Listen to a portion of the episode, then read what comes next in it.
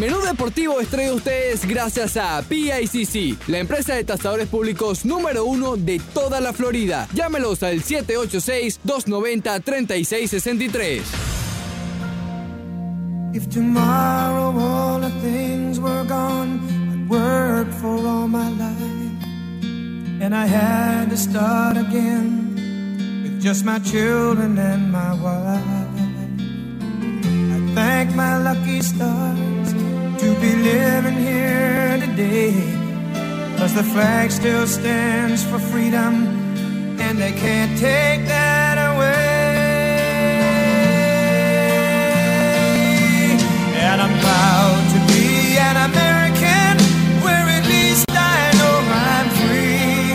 And I won't forget the men who died, who gave that right to me. And I gladly stand up next to you and defend her still today.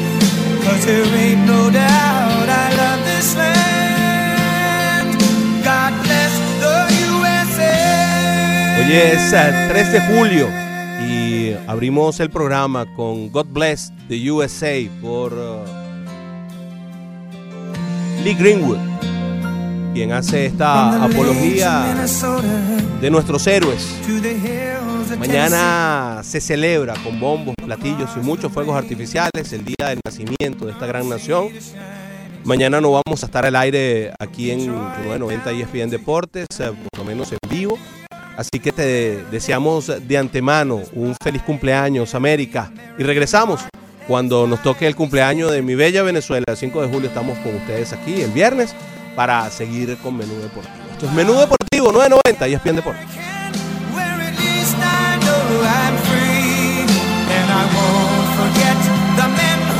11.04 minutos y estamos aquí para conversar contigo, Fernando Arreaza, un servidor, Broderick Serpa, Leandro Soto en los controles. Y el señor Ricardo Montes de Oca en toda nuestra parte digital. Para arrancar el programa quiero decir esta frase que dijera ayer eh, el entrenador brasilero Adenor Bachi, conocido como Tite. Para neutralizar a Messi, que es un extraterrestre, había que cambiar. Eso es la frase que para mí da argumento a todo esto. Yo quiero comenzar el programa diciendo que la paridad ayer entre Brasil y Argentina fue suprema.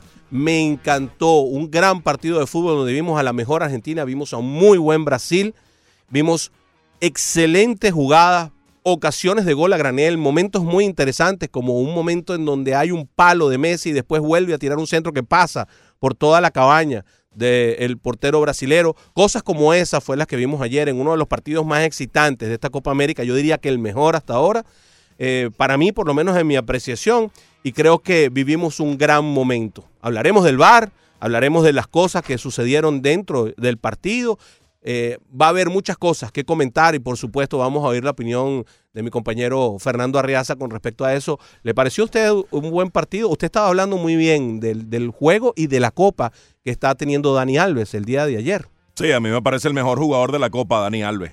Le consulté a una serie de especialistas en fútbol en Twitter, porque uno no es especialista en, en, en fútbol, así lo reconocemos con, con franqueza analizamos, revisamos, observamos eh, con dedicación, miramos los partidos, pero hay especialistas que profundizan en el análisis. Y bueno, preguntaba eso y todos me, me respondieron que sí, coincidieron en que sí. Uno de ellos, Daniel Chapela, que hemos tenido aquí últimamente, eh, es superlativo lo de Dani Alves. Se convierte en un atacante las exquisiteces que hace, cómo sale de zonas de peligro con una clase inigualable, con un dominio y un toque de balón sensacional, pues me hacen pensar que es el mejor jugador de este Brasil, sin estar Neymar, y probablemente el mejor jugador de esta Copa América. En un partido ayer, sí, Broderick, muy bueno, con, con altas luces en momentos determinados, con destellos de, y chispazos de, de, de calidad suprema. Fue la mejor Argentina Tal vez no es todavía la Argentina ideal porque evidentemente no le ganó a Brasil y no le alcanzó. Pero sí fue una Argentina mucho mejor que lo que se vio contra Venezuela, que lo ganó 2 a 0, a Qatar, que le ganó 2 a 0, y más aún con respecto a los primeros partidos de la fase de grupos, donde el albiceleste quedó a deber. Ayer elevan su nivel de juego, pero en casa ante Brasil, donde jamás ha cedido puntos la canariña ante eh, Argentina, pues no le alcanzó. Brasil también creció. Creo que no tanto como Argentina, pero ya Brasil venía en un plano Estaba- estaba ascendente. mejor, y estaba mejor. mejor. estaba con más confianza, con más robustez, con más capacidad para, para definir arriba, y eso creo que fue lo que marcó la diferencia ayer. Yo creo que Brasil tiene una diferencia con Argentina que es de fundamento, que es tremendamente visible, que es hay un mejor teamwork. Ellos juegan más juntos. Eh, Sí. se, se entienden mucho mejor, eh, saben más a lo que juegan, hay mucho más entendimiento entre líneas, hay muchas mejores suplencias, hay mejor, hay, hay una mejor cobertura cuando falla uno de, los, de, los- de las partes de la maquinaria. Creo que ahí es donde está la verdadera diferencia. También, también hay una influencia para algunos del VAR. Messi se quejó agriamente del arbitraje. Hubo un penal sobre el Kun Agüero clarísimo. Muy agriamente. Sí. Eh, no y ni siquiera fueron al bar. Tanto que han ido al bar durante toda la copa, el bar, el bar y el bar siempre abierto. Y cuando tenía que estar a disposición el bar con esa jugada, no lo, no lo eh, utilizaron como parece. creo que debía. Te parece una canción de Mecano, ¿no? Siempre en Sí. este bar, una cosa así era. Lo que pasa es que el bar tiene, una, tiene una, un, un formato que a, veces, que a veces los árbitros mismos no están aplicando de buena manera.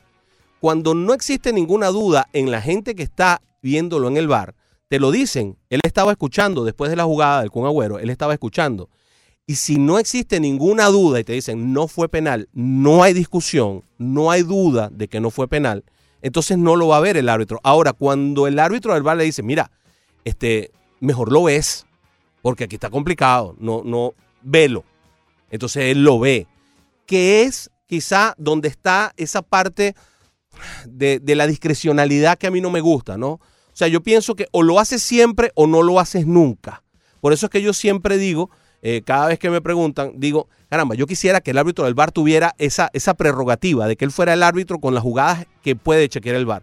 Porque ¿qué es lo que pasa? Que pasa esto, ¿no? El árbitro habla con el tipo, se escuchan, mira, no, mira, aquí lo estamos viendo, no hay, no hay penal.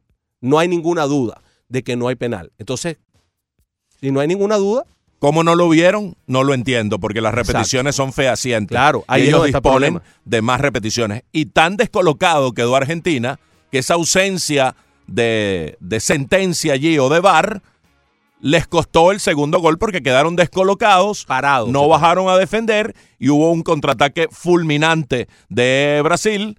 Eh, Gabriel Jesús fue el autor del pase que Firmino solo, solo tuvo que empujar al fondo de la, de la red para el 2 a 0 que prácticamente sentenciaba el juego. Podía pasar que implementaran el VAR luego del gol. Sí. Y ha pasado, ha ocurrido. Sí, y entonces allí se iba a presentar Bueno, iba a haber la un, de un San Quintín. quilombo, como dicen en Argentina. Se iba a armar la de San Quintín porque anulabas este gol y dabas un penalti del lado contrario. Empate, no 2 a 0, sino probable empate con penalti. Yo creo que los árbitros y el VAR quisieron evitarse eso en Brasil. Entonces ahí donde el VAR, utilizado a discrecionalidad, deja de generar la justicia que se persigue con, con- con su implementación. ¿no? Yo, yo no estoy de acuerdo con que la jugada siga. Yo creo que la jugada hay que pararla. Así hacen con los, con los fuera de juego. La dejan hasta que termine. No, termina en gol. El narrador se desgañita narrando el gol. Los jugadores celebran y después viene el VAR y lo anula. No, yo creo que yo creo que hay que pararlo. O sea, hay que cantarlo como si fuera una falta, eh, no sé, stand-by, digámoslo así. Pero hay, algo hay que hacer. No puede dejarse pasar la jugada porque puede pasar eso que tú estabas describiendo. Ahí hubiera ardido Troya. Sí. Se hubiera caído el estadio completo. Si, si tú paras ese- esa jugada, cantas el penalti a favor de Argentina y anulas el gol a favor de Brasil, ahí se hubiera, bueno, a lo mejor por ahí es que viene la decisión. Hay que, hay que, hay que afinar el VAR, sí hay que afinar el VAR. Lo que dice Messi, sobre todo cuando ataca de la manera como atacó a Conmebol, y yo no creo que Brasil tenga una mayor influencia que la que tiene Argentina en Conmebol, sino que Conmebol como tal es un organismo que hay que revisar y hay que reconstruir. Cuando sacaron a, a de Conmebol, iba preso el presidente de Conmebol, paraguayo, dejaron a Domínguez. Domínguez era vicepresidente de León. O sea, ¿qué estamos haciendo? La estructura quedó exactamente igual. Sacas al presidente por supuesta corrupción porque la estructura no funciona y dejas al vicepresidente de ese señor. Lo dejas allí con los mismos problemas, con el mismo enquistamiento, con la misma fórmula, etcétera, etcétera. Lo que dice Messi Claro, él lo está llevando a... Y además, lo hace en el- la zona mixta donde todavía está anarde- Caliente, sí. anardecido y, y la emprende contra una Conmebol a la que considera brasilera. No, la Conmebol es un, un órgano corrupto de punta a cabeza, de punta a cabo, de entrada a salida. Y lo que hay que hacer es reconstruir. La FIFA no ha tenido la voluntad política de reconstruirse a sí misma. Y, lo que, y quien ha estado reconstruyendo a la FIFA ha sido la justicia norteamericana. Pero sí hay, hay algunos detalles. Que le pueden haber dado ese partido a Brasil bajo esa, ahí en esa jugada. A lo mejor. Eso no está del todo reñido con lo que puede pasar. Ahora, lo que vimos en el terreno de juego fue de una muy buena paridad. Brasil durante los primeros 19 minutos fue infinitamente superior a Argentina. Después que hicieron el gol, Argentina reaccionó como tenía que reaccionar y en eso tengo que darte a ti un crédito. Ayer lo decías, que el gol tempranero, yo decía, el gol tempranero puede ser malo porque el otro se cierra, etcétera, etcétera. No, Argentina reaccionó bien y Brasil no se vino atrás. Pasaron las cosas que tú previste con, con- un gol temprano eh, y el juego cambió porque Argentina se volvió quien, quien Se volvió de ida y vuelta. Exacto, ¿no? Y, y- y a ratos Argentina, bueno, hubo una jugada, la jugada esa que yo estoy escribiendo, del palo de Messi, en la que le- el rebote le cae a Messi otra vez y Messi tira un centro y la bola pasa, pero a, a cuatro millas Sí. por hora, rodando Frente por al marco. todo el marco, es una jugada que te indica a ti hasta dónde llegó el dominio en un momento determinado y el apedreo de la cabaña brasilera por parte de Argentina. Entonces, hubo realmente una paridad. Ahora, esa paridad no se transcribió en goles y esa paridad no termina en el marcador. Algunos dicen que por el VAR, yo creo que fue por muy mala puntería de parte de un equipo argentino que ayer lució como un equipo. Sí, yo creo que al final no quedan dudas de que Brasil fue superior, de que Brasil mereció ganar y que fue más contundente arriba. Sí, por y que una Argentina pues mejorada no le alcanzó y no fue suficiente. Con un Messi que finalmente apareció en la segunda parte, porque en la primera media hora no estaba, estaba ausente Messi en la primera media hora del partido, fue apareciendo en la parte final del primer tiempo y un segundo tiempo vimos al Messi que uno Sí. conoce distribuyendo juego, incisivo frente al marco y bueno, no, no se le abrió la, la posibilidad de, de marcar, que bueno hubiera sido un gol argentino eh, 2 a 1 eh, cuando hubo ese, eh, eh, ese ataque frontal, hubiera sido un final Claro. mucho más dramático del que, del que se dio. Hubiera sido fantástico, Fernando, el cabezazo del Kun Agüero con todo el mundo en el área, el más chiquito, cabeceando y pegando un palo con un cabezazo de grandes ligas. Porque el cabezazo del Kun Agüero fue un cabezazo de grandes ligas, contra el suelo. Bueno, como tiene que hacerse. Tú buscas todas las fórmulas en las que tiene que hacerse un buen cabezazo y fue el cabezazo del más chiquito en la cancha. El tiro libre de Messi que saca a Allison en el ángulo sin tener que tirarse. Es un arquerazo, es un Lo tipo. leyó eh, yo creo que Allison ya está, si no es el mejor arquero del mundo hoy día, está entre los tres mejores con tendencia a, ganarse la reputación del mejor guardametas del mundo. Y luego, bueno, otro trago amargo para Messi. Ya son 26 años sin ganar nada, sin que él gane nada con la selección absoluta muy duro. Yo creo que parte de ese, de ese calor, de esa rabia que tenía cuando pasó por la zona mixta, enardecido todavía, pues, y descarga contra la Conmebol y este tipo de cosas, es producto de esa impotencia y de esa frustración de irse otra vez con las manos vacías y esta vez ni siquiera llegar a la final, porque había perdido Claro. dos finales seguidas de Copa América, tenía tres finales con la absoluta eh, en Mundial y en, y en Copa América, y esta vez se va en la semifinal y ya son 26 años para la selección argentina sin ganar nada. Yo te quiero hacer una pregunta, porque yo tengo mi preferencia. Yo prefiero a este Messi que grita, a este Messi que se enardece, a este Messi que sale con un dedo acusador, que sale enardecido, al Messi que llora y dice que se va de la selección, o al Messi que simplemente baja la cabeza como en el primer, la, primera final que perdió. Este Messi, que además le vimos mucho más en la cancha, me gustó más y me gustó más esta reacción de verlo así y, y de verlo diciendo, y sigo con la selección, y vamos a hacer cosas, y si me dejan vamos a hacer cosas juntos.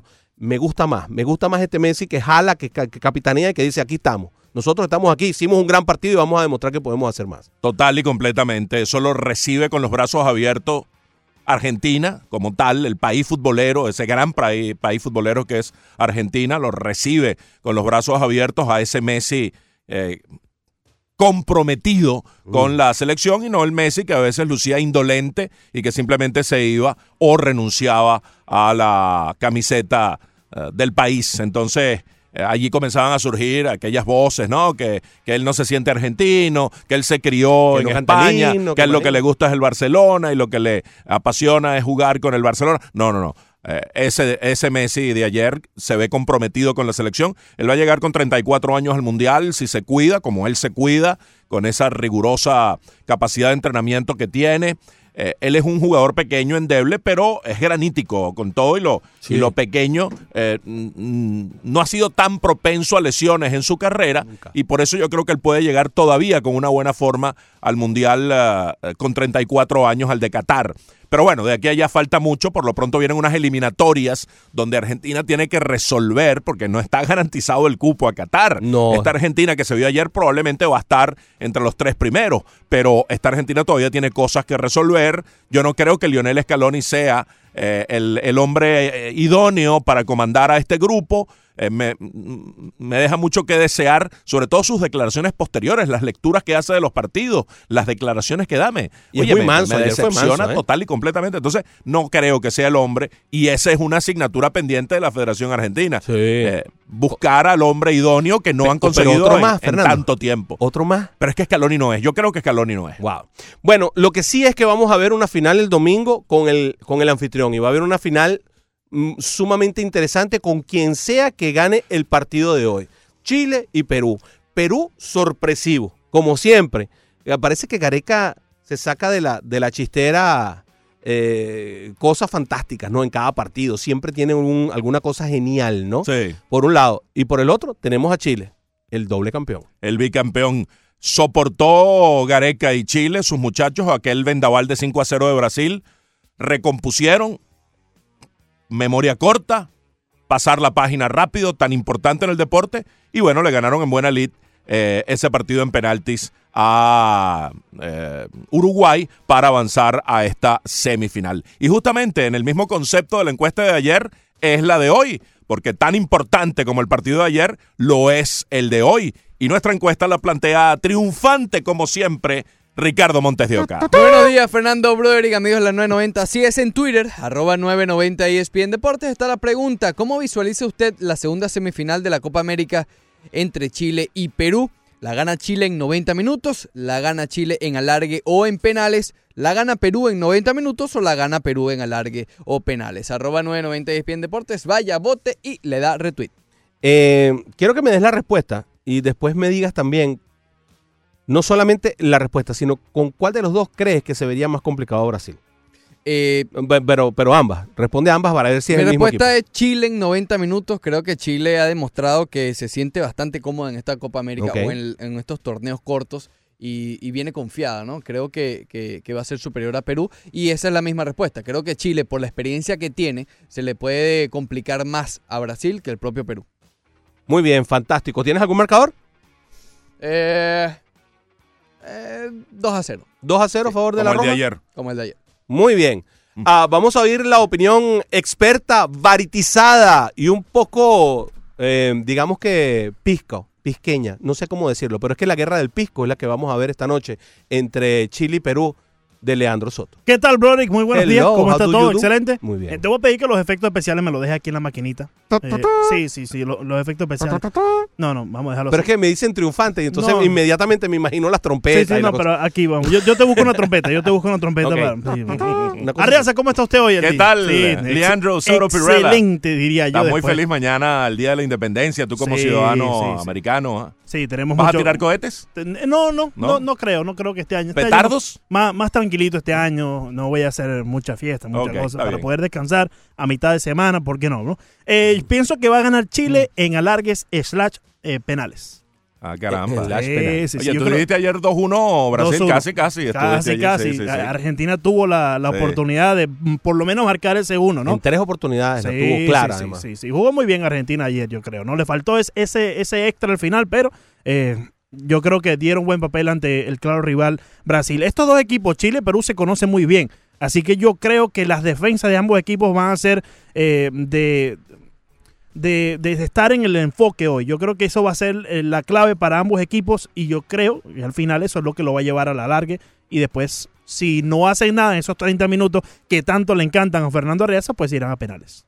Sí me gustan, ¿Por qué? ¿Cuál es el problema? No, no, Ah, no, hacer la reseña es eso, no se, no se moleste, caramba. Y se cuadró y todo cuando sí, preguntó. me- me- Ah, no, no, sí, no, sí, no. sí, ¿tú lo viste? Tú no has visto mi gancho de izquierda. Eh, Mira, eh, yo creo que Brasil debe estar ligando que sea Perú porque ya lo goleó 5 a 0. Yo creo que por allí se cae de Maduro que, que cualquiera de los dos rivales, el que prefiere Brasil es Perú.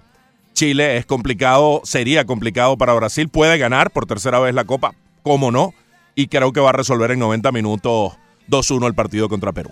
Yo creo que va a ganar la roja, pero va a ganar en tiempo extra slash penales, como dice el señor Leandro.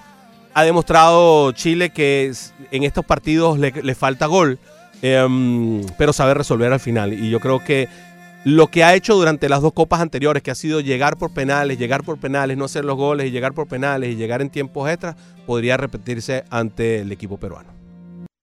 Forma parte del team digital de la 990 ESPN Deportes. Interactúa con nuestros talentos. Somos la radio que se ve. Escucha de nuevo los programas de la semana, los podcasts, los podcasts y entrevistas exclusivas. Descarga gratis la aplicación Actualidad.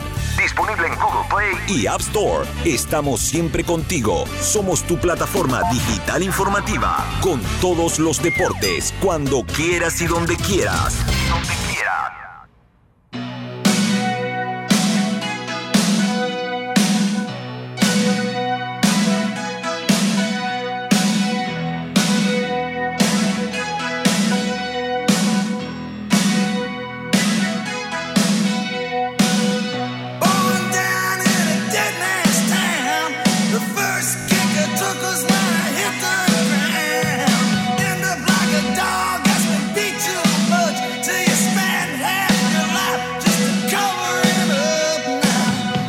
Springsteen interpreta Born in the USA.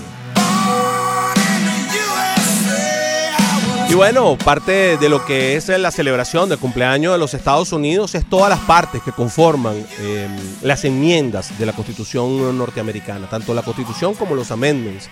Y una de las enmiendas más importantes es precisamente esa, y lo estábamos discutiendo hace un ratito, la libertad de expresión, que yo creo que es lo que conforma lo que realmente significa este país, muy por encima de cualquier otro valor, el ser libres de poder expresarnos de la manera como nosotros creamos es, es uno de los valores más importantes. Y lo hizo Megan Rapinoe. Y mm, eso ha traído algunas, algunas idas y venidas por parte de ella y del presidente Donald Trump en su cuenta de Twitter. Y mm, Megan Rapinoe que comentaba antes de empezar el Mundial Femenino que si a ella le tocara no iría a la Casa Blanca. Y Trump le respondía también eh, haciendo uso de su libertad de expresión. Bueno, socia, lo que pasa es que primero tienes que ganar para poder venir aquí, ¿no? Y parece que la Rapino va a ganar, ¿eh? Parece que la Rapino va a ganar. Ha salido de dos escollos en la selección norteamericana de altísimo nivel.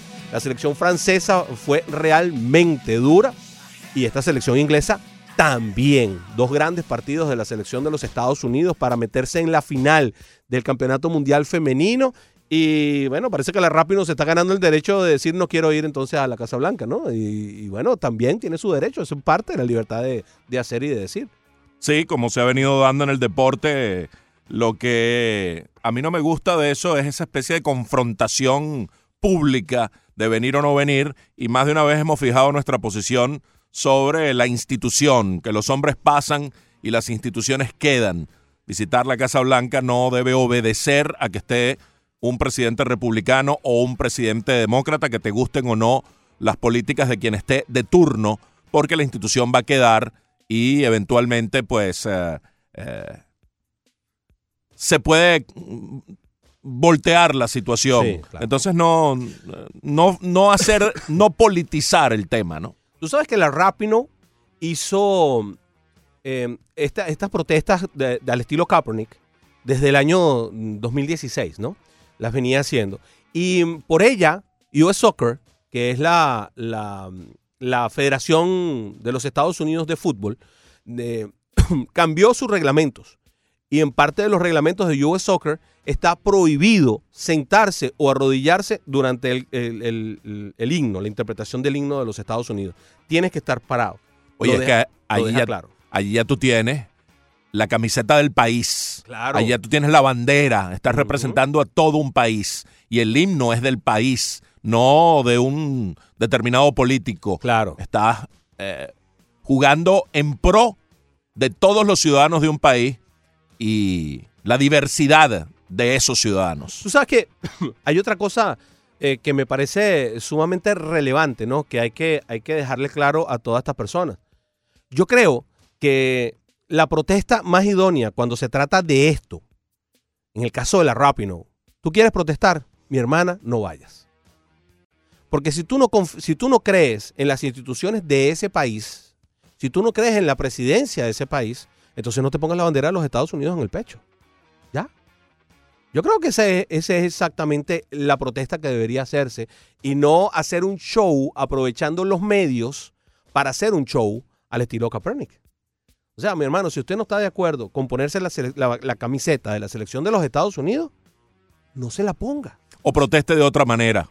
¿sí? Proteste de otra manera. Tenga, pues. Hazlo en tus redes sociales. Eso, tienes la vitrina de, de redes, ya, ya, la, ya la selección, y ser una gran jugadora como es Ripenow, con todo lo que ha alcanzado y, el- y- y la eh, mm, vigencia mediática que ha logrado alcanzar, pues bueno, ya ella tiene la posibilidad a través de sus redes, a través de una conferencia de prensa donde ella no tenga la camiseta puesta, sino que sea la jugadora, la ciudadana individualmente vista, bueno, expresar su opinión como lo permite y como pues es una de las fortalezas de este país, esa libertad de expresión. Pero bueno, todo hay que saber canalizarlo y todo hay que saber usarlo y a veces las, las líneas son tan delgadas, las franjas que se cruzan son tan pequeñas que eh, se incurren en, en atropellos y en cosas indebidas. Y entonces le das la razón a, a Trump, ¿no? Das, le das la razón de entonces él eh, volverse pugnaz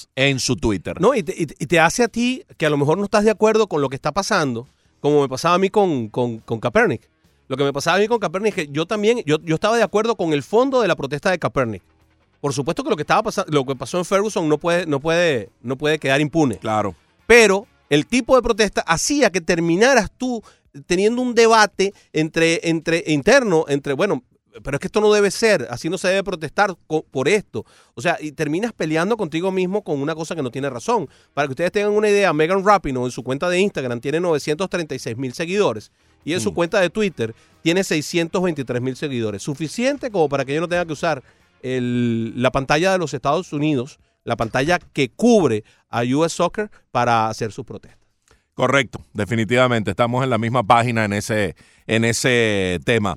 Eh, estaba Wimbledon en desarrollo. Vamos a utilizar estos siete minutos que quedan de, este segmento para hablar un poco de lo que está pasando en Wimbledon. Se fue Stanislas Wawrinka, que no es un especialista en grama, que ha tenido mejores resultados en otros torneos grandes, pero no deja de ser una sorpresa la caída ante Riley Opelka, que es un muchacho estadounidense de 21 años que ha tenido sus flashes, es un jugador de poderoso servicio, de mucha potencia, se vuelve errático y tal vez él es su propio enemigo cuando comienza a cometer errores no forzados, eh, se mete en una espiral nocivo, negativo, del cual le cuesta salir. Puede ser producto de su juventud, pero tiene mucha potencia y cuando viene enfocado y viene metido en cancha, logrando colocar sus golpes en la cancha, pues tiene chance de ganarle a cualquiera. Really Opelka, de 21 años, logró vencer a Vavrinka 7-5, 3-6, 4-6.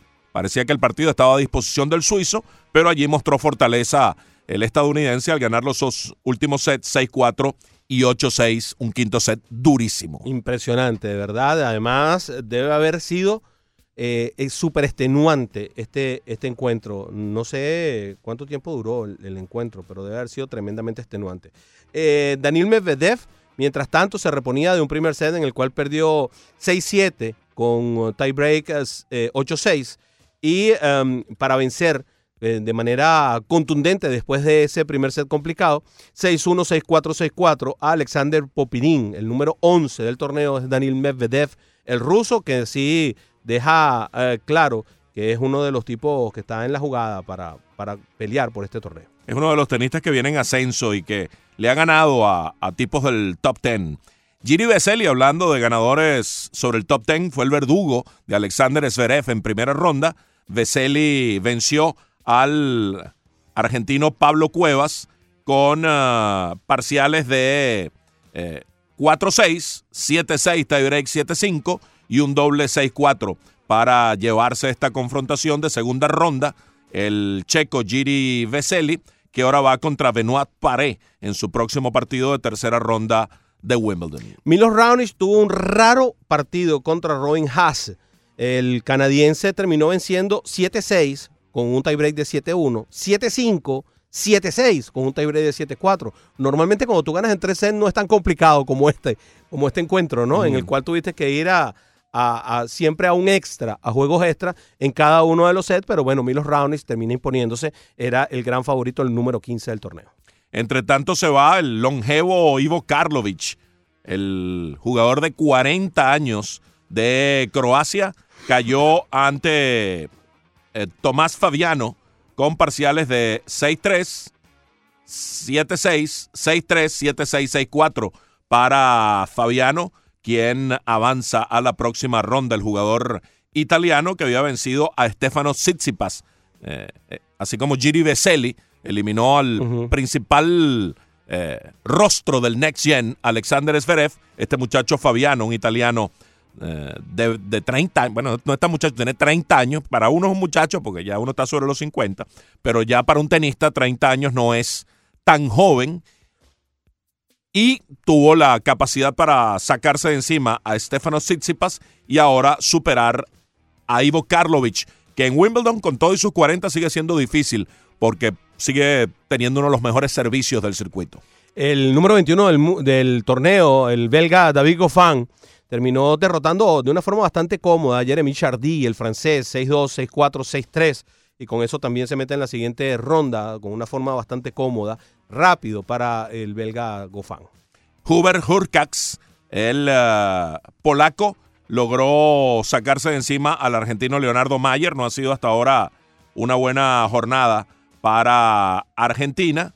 El, eh, uno de sus principales representantes hoy día, Mayer, ganó el primer set 7-6, pero luego ganó Hur Hurkacz 6-1, 7-6, tiebreak 9-7, 6-3 para pasar a la tercera ronda. Se terminó retirando el belga Steve Darcy de este o Darcy debe ser en francés, eh, en su encuentro contra el número 23 del mundo Roberto Bautista, en el cual le estaba ganando Bautista en los dos primeros sets, 6-3, 6- 6-2, y el tercero lo iba ganando 4-2 en el momento del retiro del belga, así que así termina resolviéndose la papeleta a favor del español. Una rectificación respecto a Pablo Cuevas. Él nació en Argentina, pero juega bajo bandera uruguaya. Vamos a hacer esa pequeña aclaratoria respecto a Pablo Cuevas, que fue el que cayó ante Giri Veseli. Hay un partido en desarrollo. El ruso Karen Kachanov está uno a uno en sets con el veterano español Feliciano López. Y el tercer set está 5-4 a favor de Kachanov, que es uno de los hombres que tiene, ya empató a 5 López, así que pareciera ir hacia tie break ese tercer set. Ese, ese ruso tiene el juego de, de esta superficie. Uno presume que puede ser uno de los que avance rondas y sea uno de los candidatos a, sorprender, pero aquí está enredado con Feliciano López. Hablando de otro español, Fernando Verdasco estaría muy cerca de caer ante Cal Edmond, el número 30 del mundo. Perdió el primer set 6-4, el segundo 6-4 y el tercero lo está perdiendo 5-4 en este momento.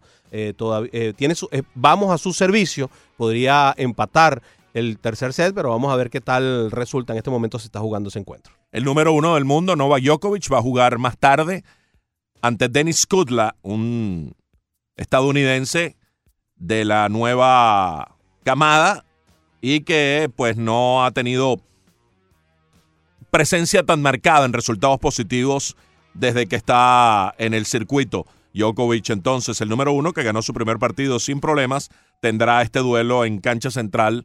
Eh, se presume que ese juego, nin- ningún juego en tenis es fijo a la hora, A la que sea el único del día, ya semifinales o, o final, eh, porque todos van retrasándose de primero. acuerdo.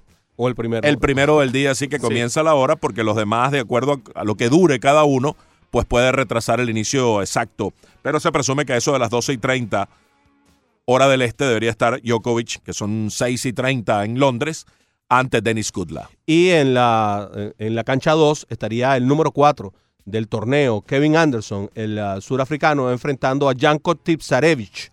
En, ah, eh, también a la misma hora, bueno, si las cosas se dan tal y como, como deben ser.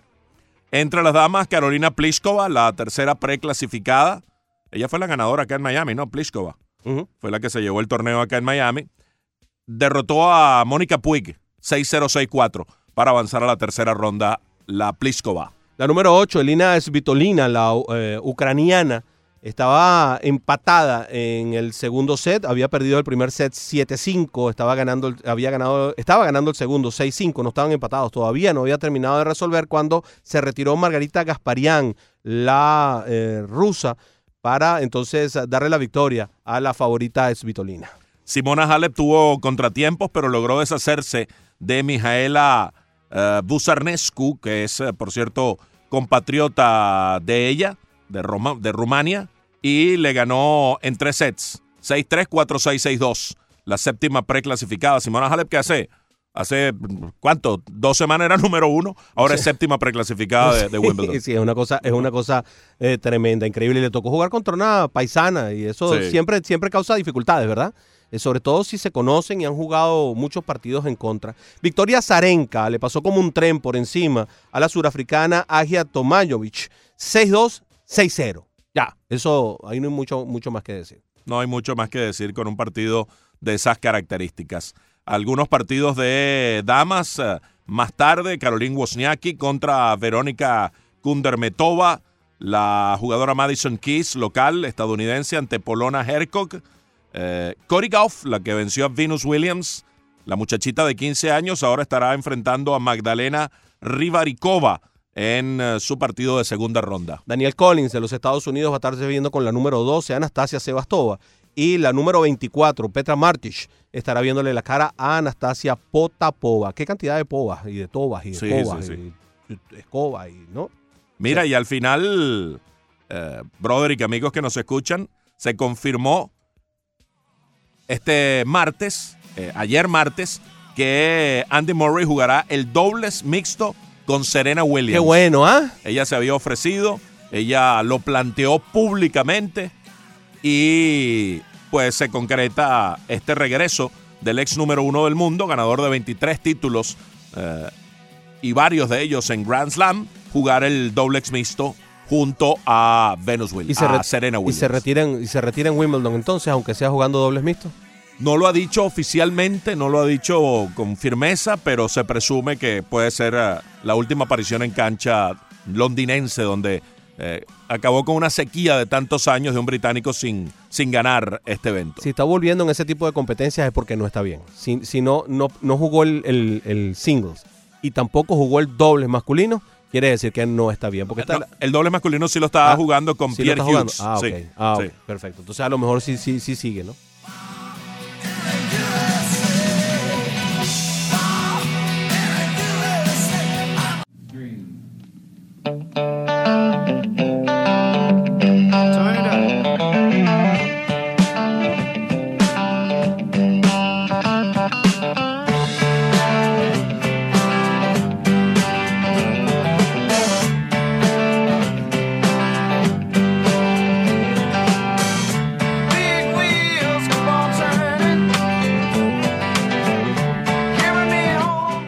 Bueno, estamos de regreso en tu menú deportivo. Little Skinner, Sweet Home, Alabama.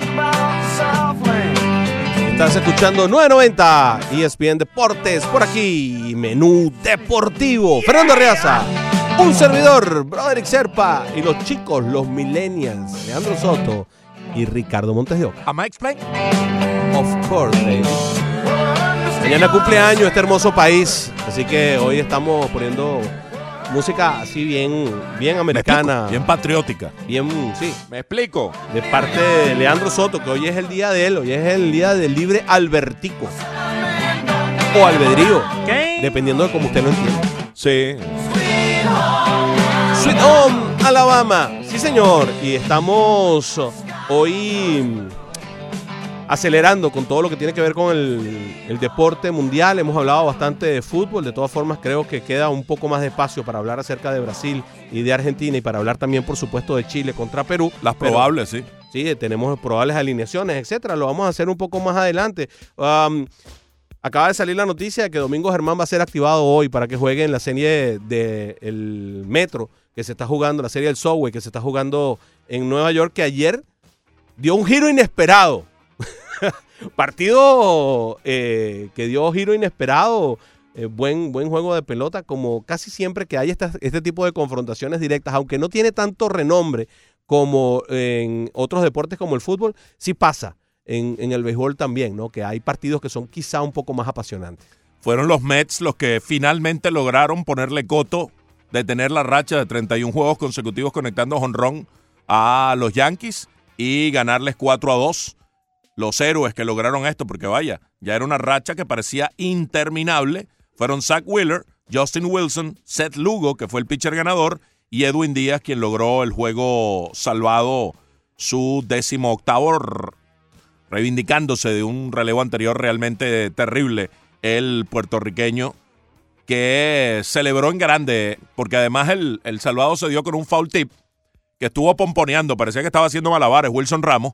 El foul tip le da en la mascota, se le desvía a mano derecha, le da con la mano derecha, lo vuelve a lavar, a, a levantar y finalmente lo toma. Lo hizo muy, fue Concretó muy el foul tip. inteligente, muy inteligente. Bueno, muy, muy hábil, muy diestro, Además, ¿no? sí. Para poder eh, reaccionar con esa habilidad ante un foul tip de esas características. Y a pesar de que los Yankees han tenido este éxito rotundo a nivel de cuadrangulares de 31 partidos de manera consecutiva, instalando un nuevo récord para las grandes ligas, eh, han bajado. Ya no están en el cuarto lugar de las grandes ligas en lo que a jonrones se refiere, están en el quinto con 138. Por, eh, los, los acaban de pasar los Dodgers de Los Ángeles que llegaron a 140. Y en este momento están 22 cuadrangulares por debajo de Minnesota. Han bajado el ritmo, a pesar de que siguieron dando, siguieron teniendo partidos con cuadrangulares, ha bajado bastante el ritmo de la producción del equipo de los Yankees. En la serie en Londres dieron varios en el primer juego, pero en el segundo dieron, dieron solo uno, el de Di Gregorius, para alargar la racha 31. Y ayer no dieron, quiere decir que en los últimos 18 innings han dado un solo cuadrangular. Los Yankees que tienen una confortable ventaja, que están realmente cómodos en el primer lugar con cinco y medio sobre Tampa Bay. Los Rays están otra vez eh, enrachados, cuatro victorias seguidas y tienen 10 sobre Boston, que ayer también ganó. No obstante, tienen este detalle. Les ha costado reaccionar cuando han estado perdiendo luego del séptimo inning. El récord de, de los Yankees, cuando han tenido esta situación de estar perdiendo luego del eh, séptimo inning, es de 4 y 29 en lo que va de temporada. O sea, la capacidad de reacción De del Yankees. séptimo en adelante no ha estado presente. Y eso, pues, es un tema a, a tener en consideración. Sí, evidentemente hay cosas que hay que tener en consideración. Tampoco han estado juntos nunca. Ahora se le lesiona a Luke Boyd, eh, que es uno de los bates consistentes que ha estado con ellos eh, siendo consistentes durante toda la temporada. Eh, ha estado bateando bastante bien, sobre todo a nivel de poder. Y claro, todos los días te falta algo nuevo, ¿no? Diera la impresión de que los Yankees eh, sufren de, esta, de, este de este inconveniente permanentemente, aunque ya uno se acostumbró, y yo creo que hasta ellos mismos se acostumbraron a poder lidiar con la situación y que a pesar de eso salir, digamos que avante ante, ante la dificultad. Entonces, claro, al, al pasar este tipo de cosas eh, se hace como costumbre, ya no lo ves tan duro, pero uno tiene que verlo desde el punto de vista correcto. Oye, nunca han estado juntos, no ha estado completo, el equipo tiene eh, serios inconvenientes. O sea, yo me imagino a cualquier otro equipo de grandes ligas que tú le saques al, al designado, que además es uno de tus bateadores más potentes, como Giancarlo Stanton, y al primera base, que es uno de tus bateadores de poder. Yo imagino que pasara eso en cualquier otro equipo. Imagínate que sacaras, no sé, a Albert Pujols y quién es el primera base. Eh, bueno, Albert Pujols está. Bueno, que sacaras a Pujol y Otani, pues, Mm. de los Angelitos de Anaheim. Y eso sería un desastre.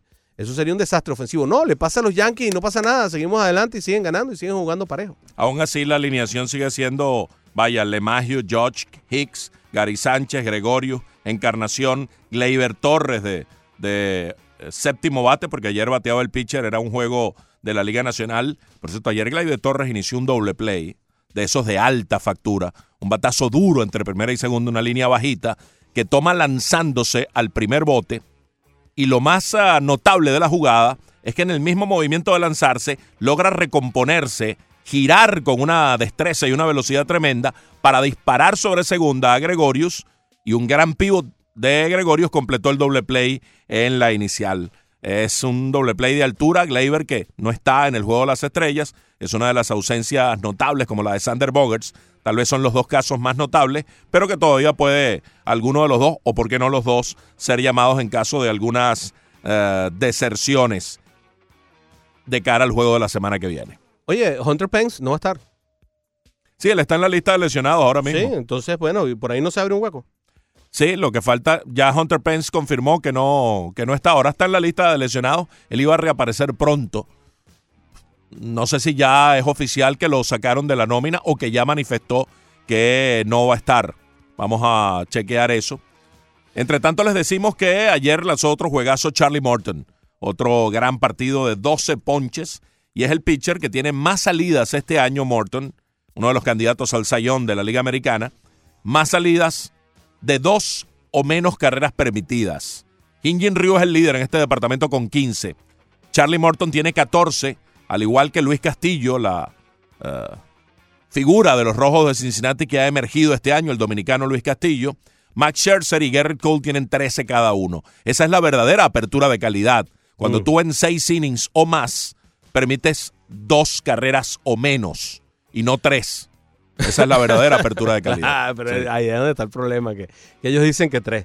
Eh, Charlie Morton en este momento tiene nueve victorias y dos derrotas y es el líder de la Liga Americana en efectividad con 2.36. Solamente en el béisbol lo supera Hyun Ryu, que bueno, que es ridículo lo que está haciendo en el béisbol en este momento. También tiene 9 y 2 a nivel de victorias y derrotas, pero con 1.83 de efectividad. Morton ha lanzado 107 innings, ha recibido 75 hits. Qué buena, qué buena eh, proporción de hits recibidos por inning. Normalmente está cerca de uno.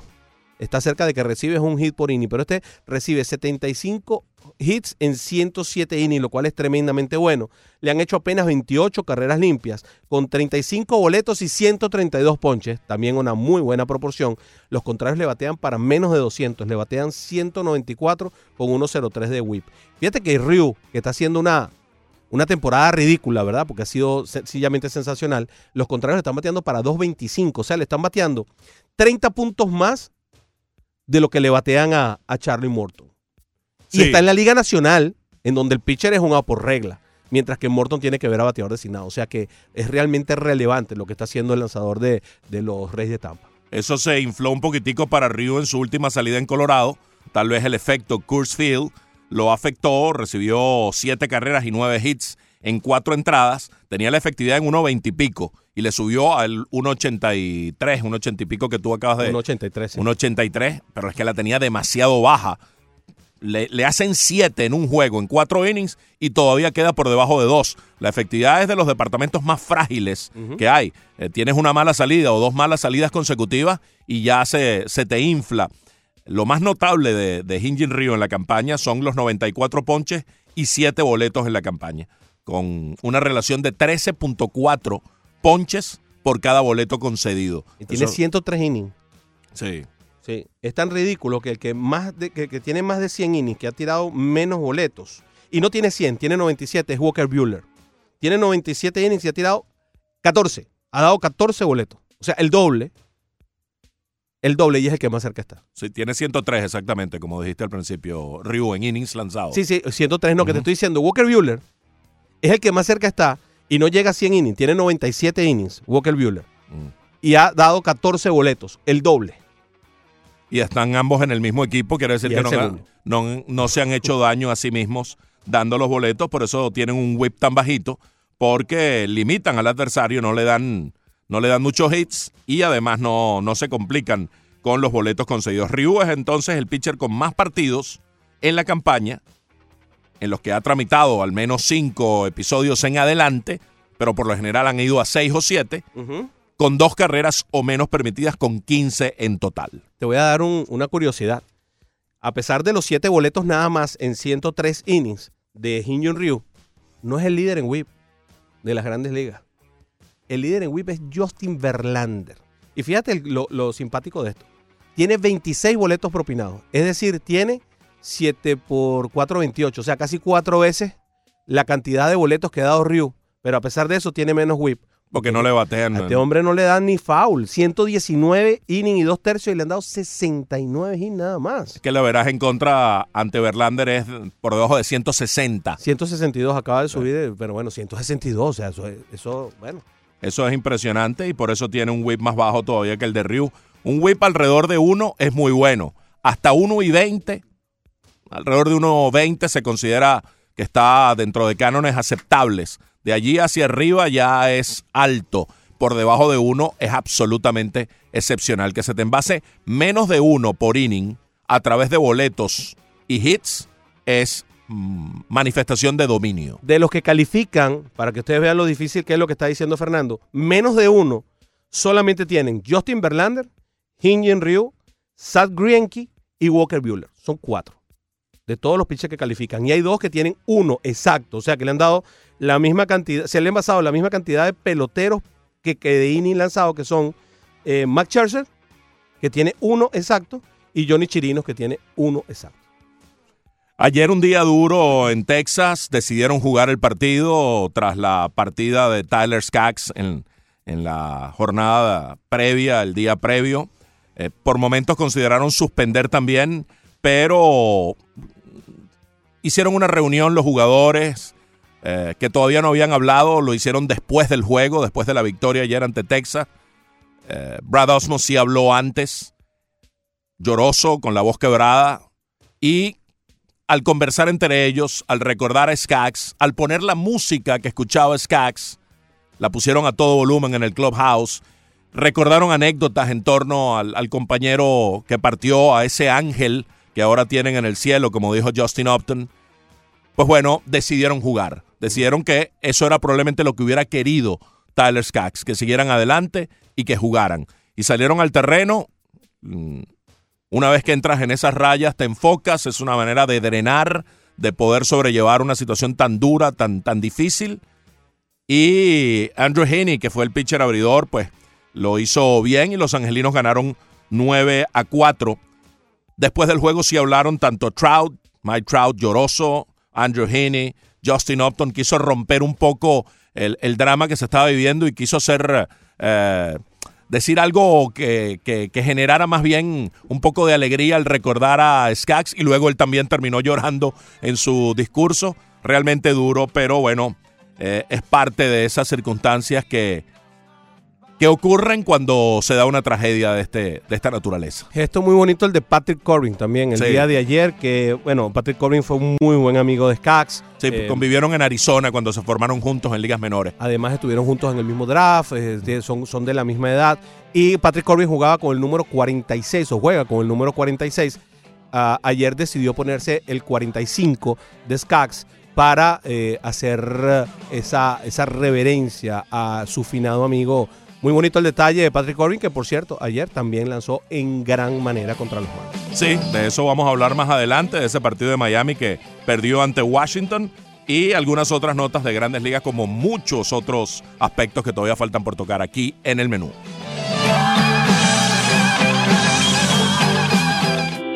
Una palabra clave que describa a PICC es compensación. Reciba la mayor compensación posible llamándolos al 786-290-3663. Una palabra que describa a PICC es libre de estrés. Haga la reclamación con ellos y no se va a arrepentir. Llámelos al 786-290-3663.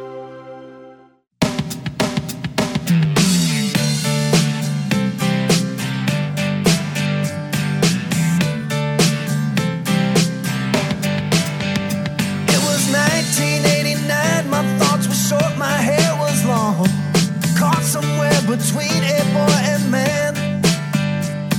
She was 17 and she was far from in between.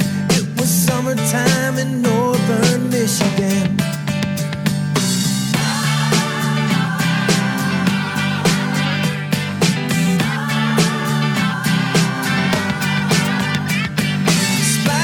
Y tenemos a Kid Rock cantándonos All Summer.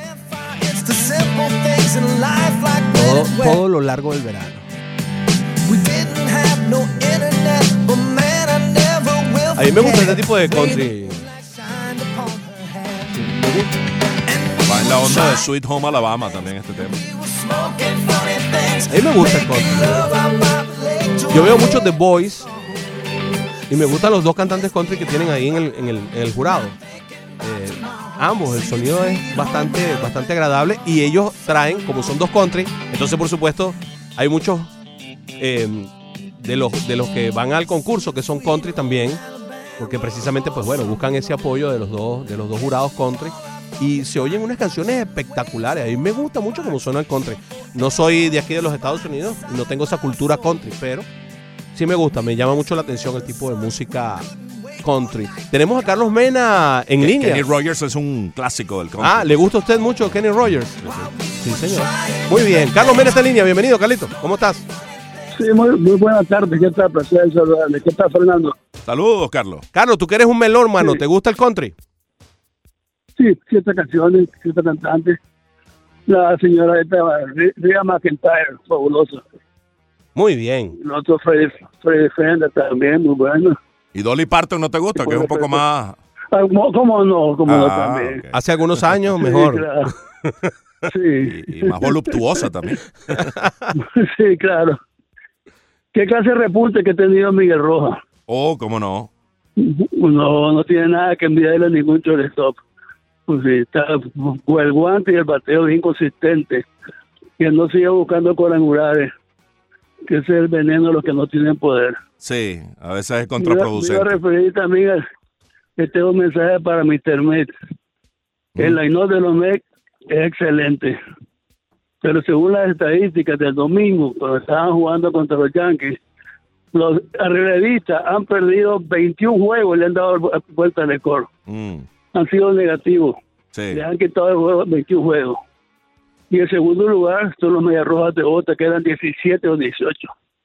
Bueno, pero esa, no- es la, esa es la- pues, sí, le escucho. eh, los Medias Rojas tienen un porqué, no tienen un cerrador, esa estructura no está tan definida, Sí. pero lo- los Mets hicieron mucho por mejorar su, su bullpen.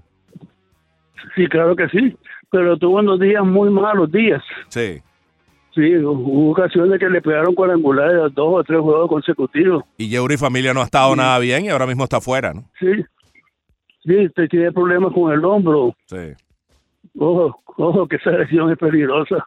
Y larga. Esa lesión sacó a Sacher, sacó a Leal Fernández, y a, Santana, que estaba entero todavía. La lesión del hombro es muy difícil recuperarla. Sí.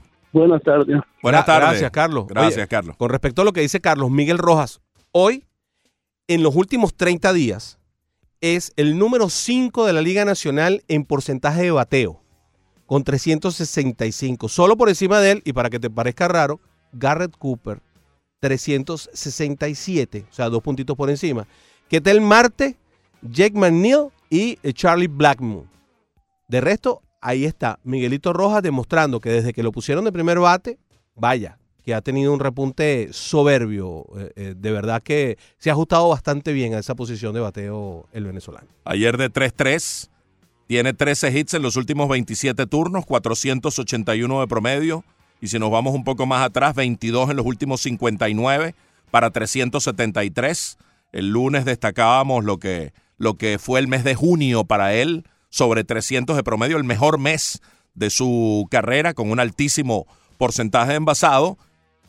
Y esa solvencia defensiva que siempre le caracterizó a lo largo de su carrera. Ayer Rojas estuvo involucrado en las dos carreras de los Marlins. Los Marlins pelearon el partido, lo lograron empatar, pero terminaron cayendo ante los Nacionales de Washington 3 a 2. Tria Turner dio su cuarto walk-off. El primero que no es a través de un jonrón. Un extra base esta vez, no fue un cuadrangular, pero produjo la rayita que dejó en el terreno a, al equipo de Miami, que hoy tendrá ese durísimo hueso de Stephen Strasburg, que tiene en las últimas 12 salidas contra Miami, Strasburg 10 y 0 con 1.99 de efectividad, 0.99 de whip. La última vez que estuvo acá en Miami estuvo perdiendo, parecía que, que los Marlins lograban quitarse, zafarse ese yugo de Strasburg, pero el bullpen eh, falló, volteó el juego el equipo de los Nacionales y le dio ese nuevo triunfo a Strasburg. Repito, las últimas 12 salidas contra Miami, 10 y 0 con 1.99. Eh, perjudicó a los Marlins eh, tener que sacar a Galen, a Galen, perdón, todavía tengo la, la antigua, a Galen eh, por la lluvia, Tenían que sacarlo, fue una suspensión de más de una hora. pero a Corbin no lo saca. Corbin por, por homenajear a Tyler Skaggs. Yo creo que la, la, la sensación, el, el, el sentimiento que tenía Patrick Corbin, creo que fue imprudente. Ningún pitcher, casi ninguno hoy día en las grandes ligas, después de más de una hora de suspensión, vuelve al montículo. Es un receso demasiado largo. Con un novato como Zach Gallen, totalmente, no tenía que salir. Creo que Corbin lo hace porque estaba vistiendo ese número 45 que tú decías en honor a su amigo, porque era un amigo entrañable, fue a la boda del año pasado de Tyler Skaggs. Skaggs fue a la boda de Corbin. Amigos, amigos entrañables. Sí. Eh, Corbin lo hizo por honrar a Tyler Skaggs y al final terminó lanzando siete innings muy buenos, ¿no? Sí, no, además tuvo una salida fantástica. Siete innings de seis hits, una carrera limpia con siete ponches y solamente 87 lanzamientos. Se acorta la cantidad de lanzamientos por esa, por esa interrupción. No quisieron hacerle más, pero ahí es donde está la demostración de dominio fehaciente de Corbin, que eh, solamente necesitó 87 picheos para lanzar 7 innings, cuando lo normal ahora en las grandes ligas es que 7 innings tenga- estés alrededor de los 100. Así que buen, buen trabajo de Corbin. Por el otro lado, bueno, las cosas que uno, que uno tiene que ver, ¿no? Qué bien el trabajo de Conley. Par de innings, sin carreras, le dieron dos hits, ponchó a dos, vino bien. Bueno, No bien tuvo- por él. Ojalá logre la consistencia deseada. Ojalá no sea esta montaña rusa en que se ha convertido Dan Conley, que un día, cuando tiene relevos largos de estas características, ha lanzado así. El anterior de tres innings ponchó a siete en tres episodios. Luego tuvo un, un trabajo corto y fue castigado. Y ahora lo traen para un relevo largo y logra responder. Pero bueno, lo, lo deseable y lo que aspira Mattingly y, y Miami es que sea un poco más consistente y más confiable, ¿no? Y esta no era la situación para traer a Chen. Bueno, no voy a decir nada. A Bra- No, pero si el juego tuvo parejito todo No, el tiempo. pero yo digo que, o sea, tienes que hacer una apertura, digamos, después de que lanza dos innings nada más el abridor. Pero bueno, mejor, mejor no me meto en eso. Bryce, tres innings de un hit, con tres ponches. Anderson, un inning de un hit, con un boleto y un ponche. Buen trabajo. Y a Quijada, que lanza dos tercios, le hacen una carrera, esa carrera es sucia. Eh, él había hecho el trabajo para salir del inning, pero lamentablemente un error de Neil Walker empastela ese último inning para el equipo de los Marlins. Ayer los Marlins, y eso hay que reseñarlo, eh, llenaron sus granjas de nuevos nombres a través de las firmas internacionales. Eso es interesante. Eh, muy buen trabajo, por cierto, de Luis Dávila, que es un muchacho que escribe para Fish on the Farm y Swings and Mishes. Eh, el, muchacho hace un seguimiento realmente interesante, así como estas cuentas dedicadas a, a mirar las granjas de los Marlins. Los nombres son los siguientes. La principal firma fue José Salas, un campo corto venezolano, 2.8 millones de dólares. Junior Sánchez, otro campo corto, en este caso dominicano, 1.15.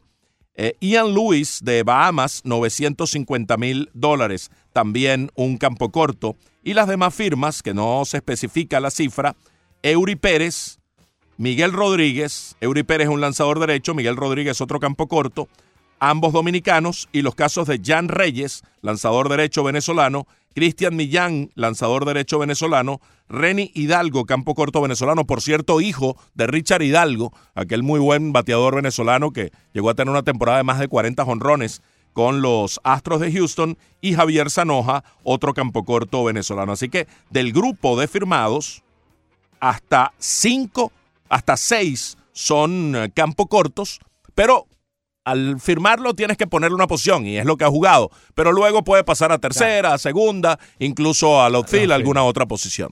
Sí, señor. Entonces, al final, termina firmando a tres dominicanos, un total de cinco venezolanos y un bahamense en el primer día de eh, firmas a el equipo de los peces. Sigan esa cuenta, arroba Luis R. Davi, arroba Luis R. Davi, así como las cuentas de Fish on the Farm y Fish Stripes, también es muy buena, arroba Fish Stripes, que le dan un seguimiento eh, muy, muy detallado a lo que ocurre en las granjas y en las ligas menores de los Miami Marlins. Las tres firmas internacionales más importantes, la de Jason Domínguez con los Yankees de Nueva York, 5 millones, muchacho de 16 años, outfielder. Robert Poisson, de 16 años también, Oakland, 5 millones. Campo Corto y Byron Lora, outfielder de 16 años, Texas, le dio 5 millones. Los tres son dominicanos. Correctamente. Ayer dábamos algunos de los datos de quiénes eran estos peloteros que firmaron, sobre todo los del principio, ¿no? Hay realmente poca información del resto de los, de los peloteros firmados por el equipo de los peces. Pero em, me da la impresión de que fueron a por, a por todas, ¿no? Fueron, fueron a por ellas, ¿no? Utilizaron todo el dinero disponible, están utilizando todo el dinero disponible, todavía hasta el 15 hay chance de hacer firmas internacionales, hay que explicarle a todos ustedes que estos peloteros tienen que ser mayor de 16 años y haber sido inscritos por sus agentes, eh, slash buscones, como dice Leandro, en, en, los listados de Major League Baseball. No existe todavía lo que quiere el, el comisionado, que es un draft pero hay un dinero tope en el cual tú, puedes, en el cual tú puedes utilizar para hacer las firmas. Y esto se parece bastante a un draft. Es muy, es muy bonito el sistema. Los Marlins estaban buscando una buena cantidad de peloteros con la idea de rellenar esas granjas, a diferencia, por ejemplo, de lo que hicieron los Yankees, que se gastan casi todo su dinero en un solo jugador y, buscaron al, al, mejor de todos los disponibles. Estos lotes, slots disponibles, le dan, le dan un toque de draft a este, a este sistema de firmas de, del 2 de julio, las firmas internacionales. No, y además hace que tengas que tener un, una estrategia. Claro, un criterio. Sí, una estrategia. O sea, ¿qué voy a buscar yo? Una cantidad de peloteros porque tengo defectos en, la, en, en las granjas. Nosotros sabemos que hay muchos outfielders en las granjas de los Marlins, lo hemos dicho, hay muchos lanzadores en la granja de los Marlins. Y cuando tú ves que firman a, a seis peloteros que pueden jugar en el infield, Tú, tú, bien lo dices, son shortstop porque eso es lo que han jugado hasta ahora en sus diferentes países, pero estos peloteros se reconvierten. ¿Cuál es su gran ventaja? Que pueden jugar en cualquier parte del infield. Entonces tú estás rellenando las granjas de un tipo de peloteros que en tus granjas no tienes. Y eso puede ser una estrategia, una fórmula para hacer el relleno de granjas eh, que sea interesante. Vamos a ver ahora. Eh, vamos a darle tiempo. Yo diría que después del 15 va a haber un, recambio en lo que es el MLB Pipeline, en lo que es el Baseball of America, del ranking de cómo están las granjas. Y vamos a ver en qué lugar quedan las granjas de los Marlins después de toda esta de todas estas firmas internacionales, de que, de que eh, se recompongan un poquito. No, no va a modificarse demasiado porque conocen muy poco de estos jugadores, pero al haber un ranking de MLB Pipeline previo que de solamente los primeros 30 y que los Marlins firmaran a dos de esa cuenta, es, es, relevante y a lo mejor hay algún movimiento. Y los Marlins vienen de quedar muy bien parados en el draft colegial. Allí hubo muchas voces que tienen un seguimiento pormenorizado, que saben del talento que surge y que emerge de allí que consideraron que Miami había estado, si no en el tope, entre las organizaciones que mejor se movió a la hora de las firmas del talento colegial local, doméstico de los Estados Unidos. JJ Blade eh, tiene un estatus de, de, futura superestrella, una proyección realmente grande, así como los otros dos, tres muchachos principales que firmaron, aunado a estas firmas internacionales pues van a terminar o van a seguir fortaleciendo las granjas de los Marlins que ya venían eh, ascendiendo vertiginosamente en los rankings, de ser 28 o 29, por allá lejos, en, la, en, la, en el foso, en la parte de atrás, ya habían subido al 13, 14 y creo que sí, que romper la barrera de los 10 va a ser una gran probabilidad cuando salga el próximo ranking de MLB Pipeline o de Baseball America. Y volvemos a lo que tantas veces hemos mencionado, ¿no? Existe un proyecto, el proyecto pareciera que se estaba manteniendo, a veces no entendemos un poco el por qué se mantienen a jugadores como Chen, y lo criticábamos ayer, por qué se mantienen jugadores como Granderson, y lo criticábamos durante las semanas previas. Algunas cositas que no entendemos, pero cuando vemos lo que se está haciendo a nivel de ligas menores, lo que se está haciendo en los drafts, lo que se está haciendo con las firmas internacionales, pareciera, y sigo diciéndolo con un condicional, porque yo sigo creyendo en este proceso mientras el proceso lleve un sentido lógico, y pareciera que va por el sentido lógico. Se está haciendo las cosas como nos la ofrecieron. Vamos a hacer una franquicia. Estamos construyendo una franquicia sustentable, ganadora, competitiva, que pueda, que pueda mantenerse en el tiempo y que pueda sobrevivir con los recursos pocos que tiene la ciudad. Porque también hay que estar, hay que estar consciente que no estábamos metidos dentro de las 15, dentro de las 20 ciudades del béisbol de grandes ligas que tienen mejor cantidad de recursos para poder sustentar un equipo de grandes ligas. Y eso hay que, eso hay que dejarlo claro. Hay que jugar con eso, hay que adaptarse a eso y convivir con ese esquema y hasta ahora no se han desviado ni un milímetro de ese proyecto, de ese plan matriz que establecieron de hacer una franquicia con éxito sustentable. Antes de ir a la pausa vamos a recibir a Nelson que tiene rato esperando en línea allí. Nelson, bienvenido. Bien, muchas gracias, muy buenas tardes. A ti, Nelson. Eh, ayer, hablando de la debacle de los Yankees, empezó con un craso error en tercera base de. Me parece que si no se deciden a poner en tercera base a Urchera, van a tener problemas durante la temporada, porque de México es un cuarto de oro por el segunda. Ellos podrían poner a Gleyber Torres de designado, pero ¿qué pasa? Que para eso había que sentar a Encarnación, pero una Encarnación que batea 2.30 y que batió 21 honrones, pero no lo batió con los Yankees. Con los Yankees no está bateando.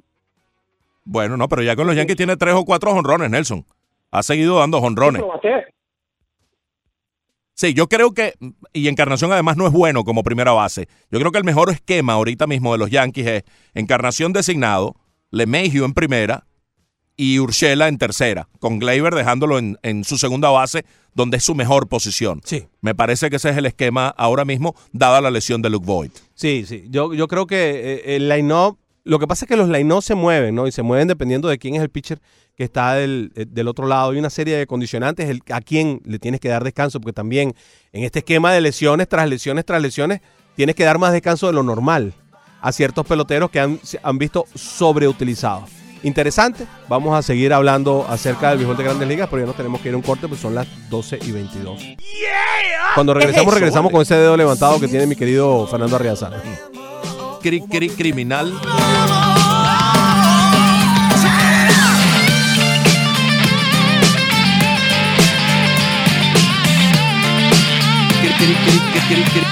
Cri, cri, criminal.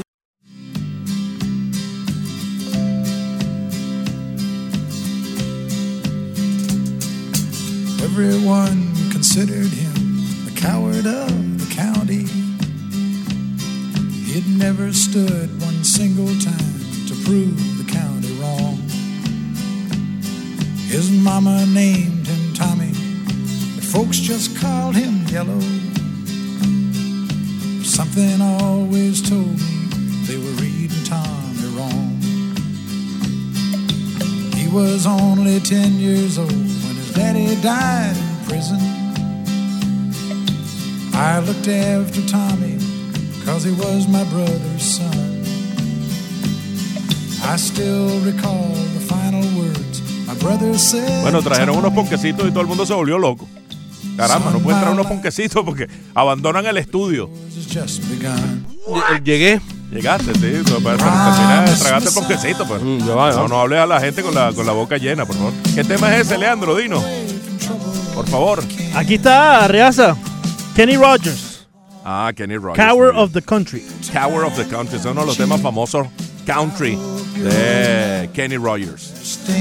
No es el zurdo aquel que pichaba con, con Texas. eh, ¿Te acuerdas? Kenny Rogers. Que también cantaba. También, También cantaba, cantaba, sí, sí, música de, country. And Tommy's love was Becky. Yo no sabía que cantaba el, el zurdo. In her arms, he Buen pitcher, ¿ah? Sí. Era relevista y se hizo abridor y fue un abridor confiable por bastante tiempo. Un caso parecido al de David Wells, ¿no? que comenzó como relevista, luego se hizo abridor y fue un abridor. De, de hecho, creo que Kenny Rogers lanzó un, un perfecto o un no-hitter en su carrera, eh, no de Salón de la Fama, pero sí una carrera destacada en las grandes ligas. Cuéntanos, Ricardo, ¿cómo va la encuesta del día de hoy? Arroba 990 ESPN Deportes, ¿cómo visualiza usted la segunda semifinal de la Copa América entre Chile y Perú? 67% dice que gana Chile en 90 minutos y después de esto sí está bien parejo. 12% Chile en alargue y penales. 10 Perú en 90 minutos y 11% en Perú en alargue o penales. Kenny Rogers Arriaza fue contra el equipo de los angelinos en el 94. Un perfecto. El juego perfecto. Un sí. perfecto, correcto. Bueno, eh, David Wells también Sí. lanzó un partido de estas características. El, 219 victorias y 156 derrotas. No es mala la carrera no, de, con claro. 427 de efectividad. por eso decía que no era de Salón de la Fama, No. pero que era una carrera bastante buena, como la de David Wells, que fue bastante parecida. El día que Wells le lanza el- el- la joya a los mellizos de Minnesota, luego el partido reconoció que lanzó el partido eh, borracho. Embriagado, pero embriagado de triunfo. No seas así, vale, pobrecito. Bueno, Kenny Rogers, sí, mira, 219, 156 con 427 de efectividad. Tuvo, en cuando era relevista, Fernando, tuvo una temporada en la que fue líder en, en partidos participados con 81, una barbaridad, ¿eh? Sea, sea quien sea, 81 partidos para un relevista en la mitad de la temporada, es decir, lanzar un día sí, un día no, en promedio eh, sumamente bueno, te- terminó esa temporada con 309 de efectividad. Am, y David diga. Wells, que, te iba, que, tú, Ah, que tú- que tú querías que, que Sí. lo, que lo buscáramos, tuvo 239, 157, sí, ¿verdad? Muy parecida, de poca, eh, poca, poca diferencia, ¿no? 20 partidos más ganados y eh, uno más perdido para David Wells, que terminó con 4.13 de efectividad.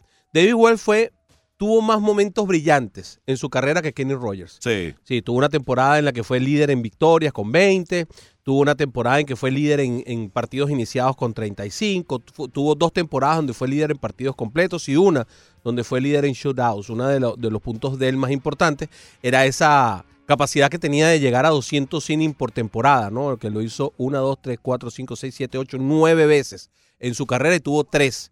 De uno de- que estuvo muy cerca, le faltaron dos, tres innings nada más para llegar a 200. Y fue parte David Wells de aquel cambio eh, que fue un shock y que terminó mm, por eh, llevarme a mí a hacer, eh, a idolatrar a Roger Clemens porque se vistió de Yankee. Yo idolatraba a Clemens siendo de Boston, que, no era mi equipo predilecto, todo lo contrario. Al ser yanquista, no me gusta Boston. Y eso es solo como un aficionado, una confidencia que hago aquí con todos ustedes. A la hora de ponerse uno frente al micrófono, uno es objetivo y equilibrado. Y respeto tanto a Boston como a los Yankees o a los 30 equipos de las grandes ligas. Eh, se trata de profesionalismo. Pero cuando Clemens se hizo Yankee, terminé de idolatrarlo total y completamente. Y eso fue aquel cambio por David Wells con Homer Bush, Graham Lloyd, aquel zurdo australiano, que pasaron a los Azulejos de Toronto junto a Wells por Roger Clemens, quien llegó a los Yankees. Clemens venía de dos campañas, probablemente las dos mejores de su carrera. En Toronto. Fueron con Toronto. Sí. ¿Y cómo te sentías tú cuando estabas en Toronto? Porque ya dijiste con Boston y dijiste con los Yankees. ¿Cuando estabas en Toronto? Bueno, se lo admiré todavía más porque fueron dos, camp- dos campañas, dos temporadas, pero Toronto no me daba ni, ni frío ni calor. Mira, eh, para que veas la, la paridad de las dos carreras, porque eh, es bien, bien interesante, ¿no?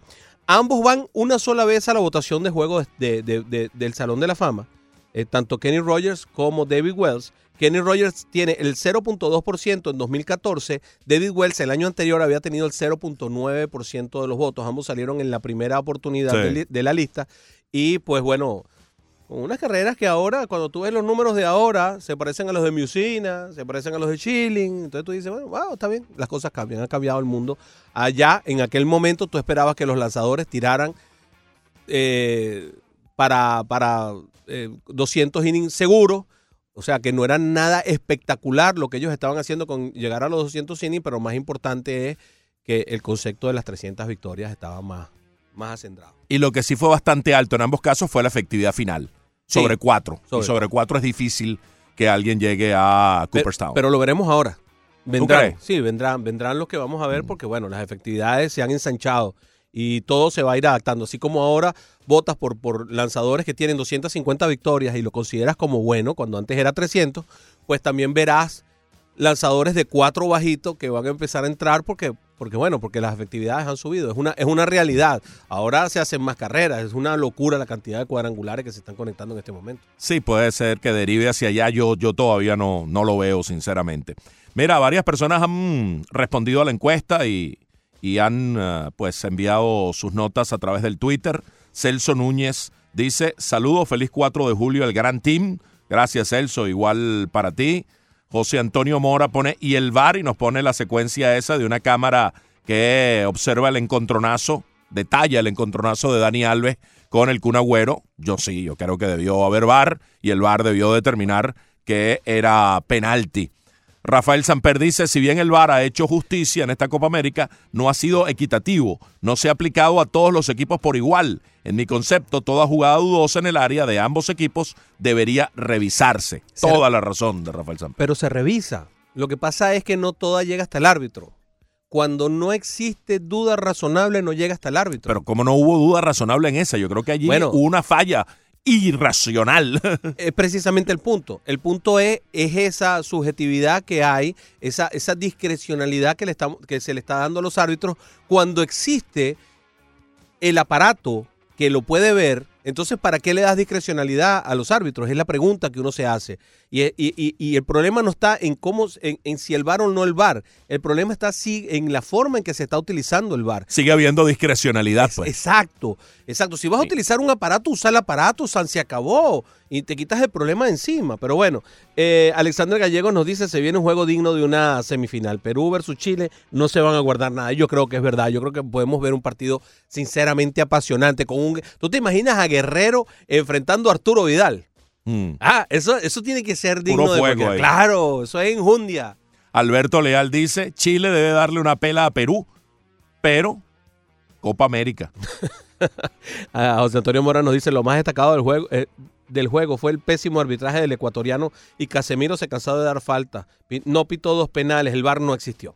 José Antonio Mora agrega, ya fuera de críticas, Dani Alves, qué jugador. Jugó de lateral, win, box to box, defendió, asistió, hizo de todo, incansable a sus 36 años. Perfectamente definido el sombrerito que hizo, para luego bajarla con una exquisitez total, meter el pase a derecha, donde vino el centro que remató eh, Gabriel Jesús para el Mm. primer gol, todo lo genera Dani Alves. Todo lo crea Dani Alves y finaliza la jugada como la concibió probablemente un lateral derecho. Exacto, sí, no, no, no, que, que tiene de creativo y de todo, ¿no? Yo creo que sí tuvo un poquito de problemas al regresar y que por ahí se hacen varias de las jugadas importantes del equipo de Argentina, pero bueno, de todas formas Dani Alves fue brillante, aunque el mejor jugador del partido de ayer en específico me parece que fue Gabriel Jesús. Lo de Gabriel Jesús. Bueno, asistió, y- anotó y asistió. no, y además fue Objetivamente es así. pero además mantuvo en vilo a esa defensa permanentemente. Fue un tipo realmente complicado para la defensa y estuvo en las jugadas también defensivas cuando el equipo de Brasil se tuvo que echar atrás. Lemny pregunta, ¿y si hicieran un cambio y en vez de hacer tres cambios en el fútbol, hacen cuatro y le dan la opción al técnico de reclamar un bar cuando quiera, pero cada vez pierde un cambio? Y ya no sería tan obvio el papel del árbitro. Sería, bueno, bueno, creo que perder un cambio es una... O sea, yo creo que nadie pediría el VAR. Entonces, pues si vas a perder un cambio, eh, es, es como, como penalizarte tú mismo por, por, por solicitar. Eh, hay, hay una matriz de opinión que está pensando y que quiere que esto sea también por challenge, como hacen, en, el, como hacen en el fútbol americano. Pero hay un problema.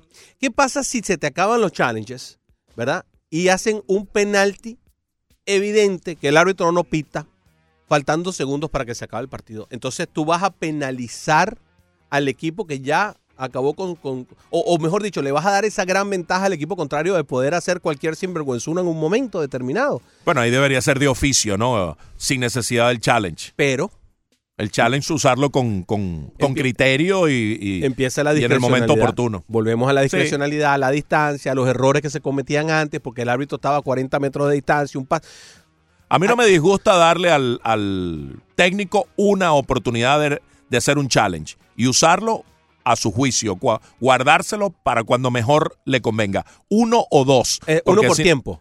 Puede ser uno por tiempo, correcto. Eso sería lo, el escenario ¿Tú sabes idóneo. Qué, ¿Sabes qué me pasa a mí con, lo- con el arbitraje?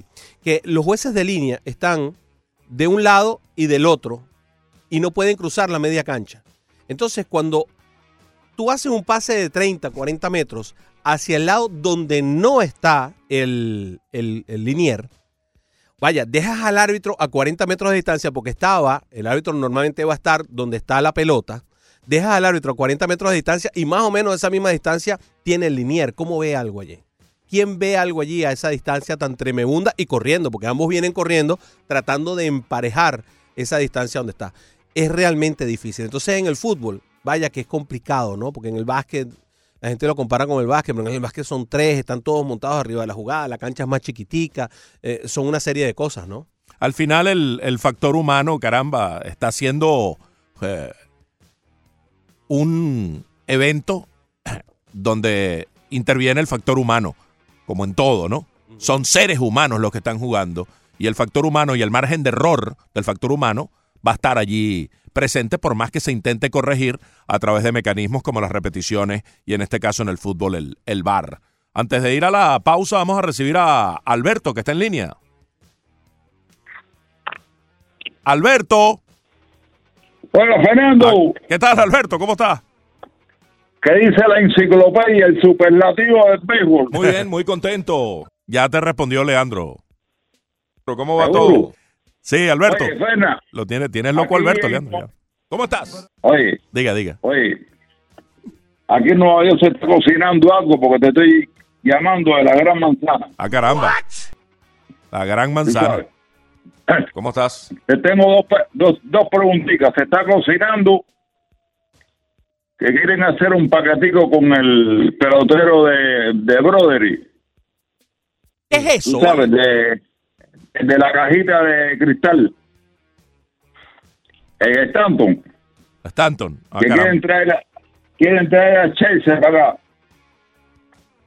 Y, y la otra preguntita que yo quería Sí. que tú me dijeras, ¿qué, qué gran muchacho, porque conversé con él ayer, qué gran muchacho Clever Torres Sí. qué gran muchacho, ¿Qué te parece? qué clase de preparación tiene ese muchacho. Sí, es así, muchachos. Ah, Sí. Ferna, Ferna, Diga. usted lo vio, usted, usted lo vio jugar en Venezuela. No, en Venezuela no ha jugado, Alberto. En Venezuela todavía no ha jugado. Pertenece, pertenecía a los Tigres de Aragua y luego fue cambiado a los Leones del Caracas, pero no ha debutado en Venezuela. Y quién sabe si alguna vez lo hará. Y de- déjame decirte, muy, muy ducho a los dos idiomas, porque Sí. hablamos los dos. No, ¿Me se maneja con ducho. muchísima madurez, se maneja con... Y aparte, apa- aparte de eso, Ferna, Sí. ciérrame con el USA de, de Nick Damon para dedicárselo a Maduro y a los Castro. ¿Me explico? Gracias, Alberto. Sí, Gleyber Torres es un Eres muchacho... un pillín. Gleyber Torres es un muchacho muy, muy maduro, que pareciera tener más edad de la que realmente tiene. Se comporta con una madurez, maneja muy bien los dos idiomas y tiene un padre que está muy encima de él, Eusebio, que es un gran tipo y, y que ha estado pues guiando a su muchacho por el sendero correcto. Eso es formación, eso es parte de, de hogar, ¿no? También. ¿Nos vamos a la pausa, señor Leandro? ¿O usted dispone de otra cosa? ¿Está Rigoberto No, ahí en línea? No sé, vamos a hablar Ah, con bueno, Rigoberto. bueno, ah, bueno, nos, pues que nos sorprendió. Caramba, Leandro, ¿qué te Hola, Rigo? ¿cómo estás? Bienvenido. Bien, bien, aquí riéndome con la cosa de Leandro con el pobre señor Alberto, lo tenía ¿Pero loco. ¿Cómo va todo? Sí, dale. Muchachos, eh, bueno, no, yo quería hablar sobre, sobre, bueno, obviamente respetando cada, cada, cada manera de pensar, pero es impresionante cómo destrozan a Messi. Yo no soy Messi fan, yo lo que hago es disfrutar de todos los deportes, ni de Cristiano, pero eh, hay algo más allá. Yo pienso que el fútbol y el boxeo son deportes que lamentablemente tienen una, una nube negra en cuanto a corrupción. Me enteré de que ya las entradas, los boletos de la final de la Copa Oro estaban vendidos ya en su totalidad. Entonces todo eso es como como como el contrato que le dieron a Canelo, ¿no? Te ponen caccioso, te ponen a pensar cosas que, que, que no es que estén fuera de lugar. Y, y esa mano negra yo pienso que le quita parte de la emoción y, y del amor que uno siente con el deporte, ¿no? En este caso el fútbol. Seguro. Porque otra será la historia si, si esos, esos palos no hubiesen estado ahí, hubiesen convertido en gol a la selección de Argentina.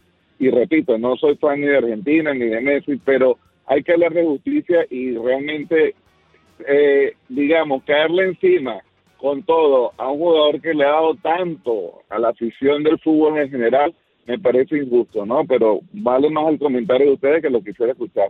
Y siempre felicidades por el programa, muchachos. Hasta luego. Gracias, Rigoberto. No, es que no hace falta agregar Muchas nada. gracias. Messi es un grande que le ha dado demasiado al deporte. Y esos comentarios y críticas malsanas, pues, Una más bien hay pregunta. que ignorarlas. Ay, ay, ay, ay, ay, mamá. His love was Becky. In her arms, he didn't have to prove he was a man.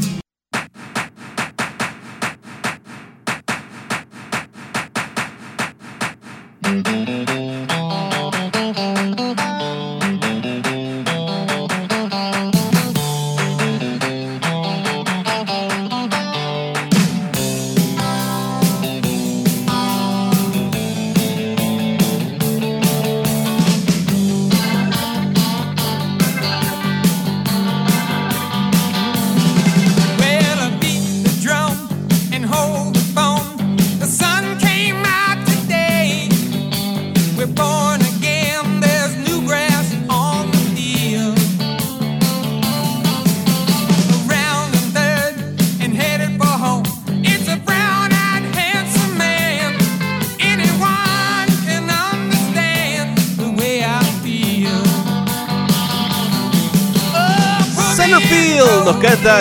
Flaherty. John Flaherty es el, el sketcher. Aquel de San Luis. Sí. De John Fogerty. Pero no era Centerfield. Centerfield es lo que canta. Hoy ha estado la música muy chévere, Leandro. Los felicito. El libro de Albertico ha funcionado muchas hoy. ¿Cuántos catchers han pasado de ese catcher a Centerfield? A segunda, Billo. Pero a Centerfield. A mí no me viene ninguno a la mente.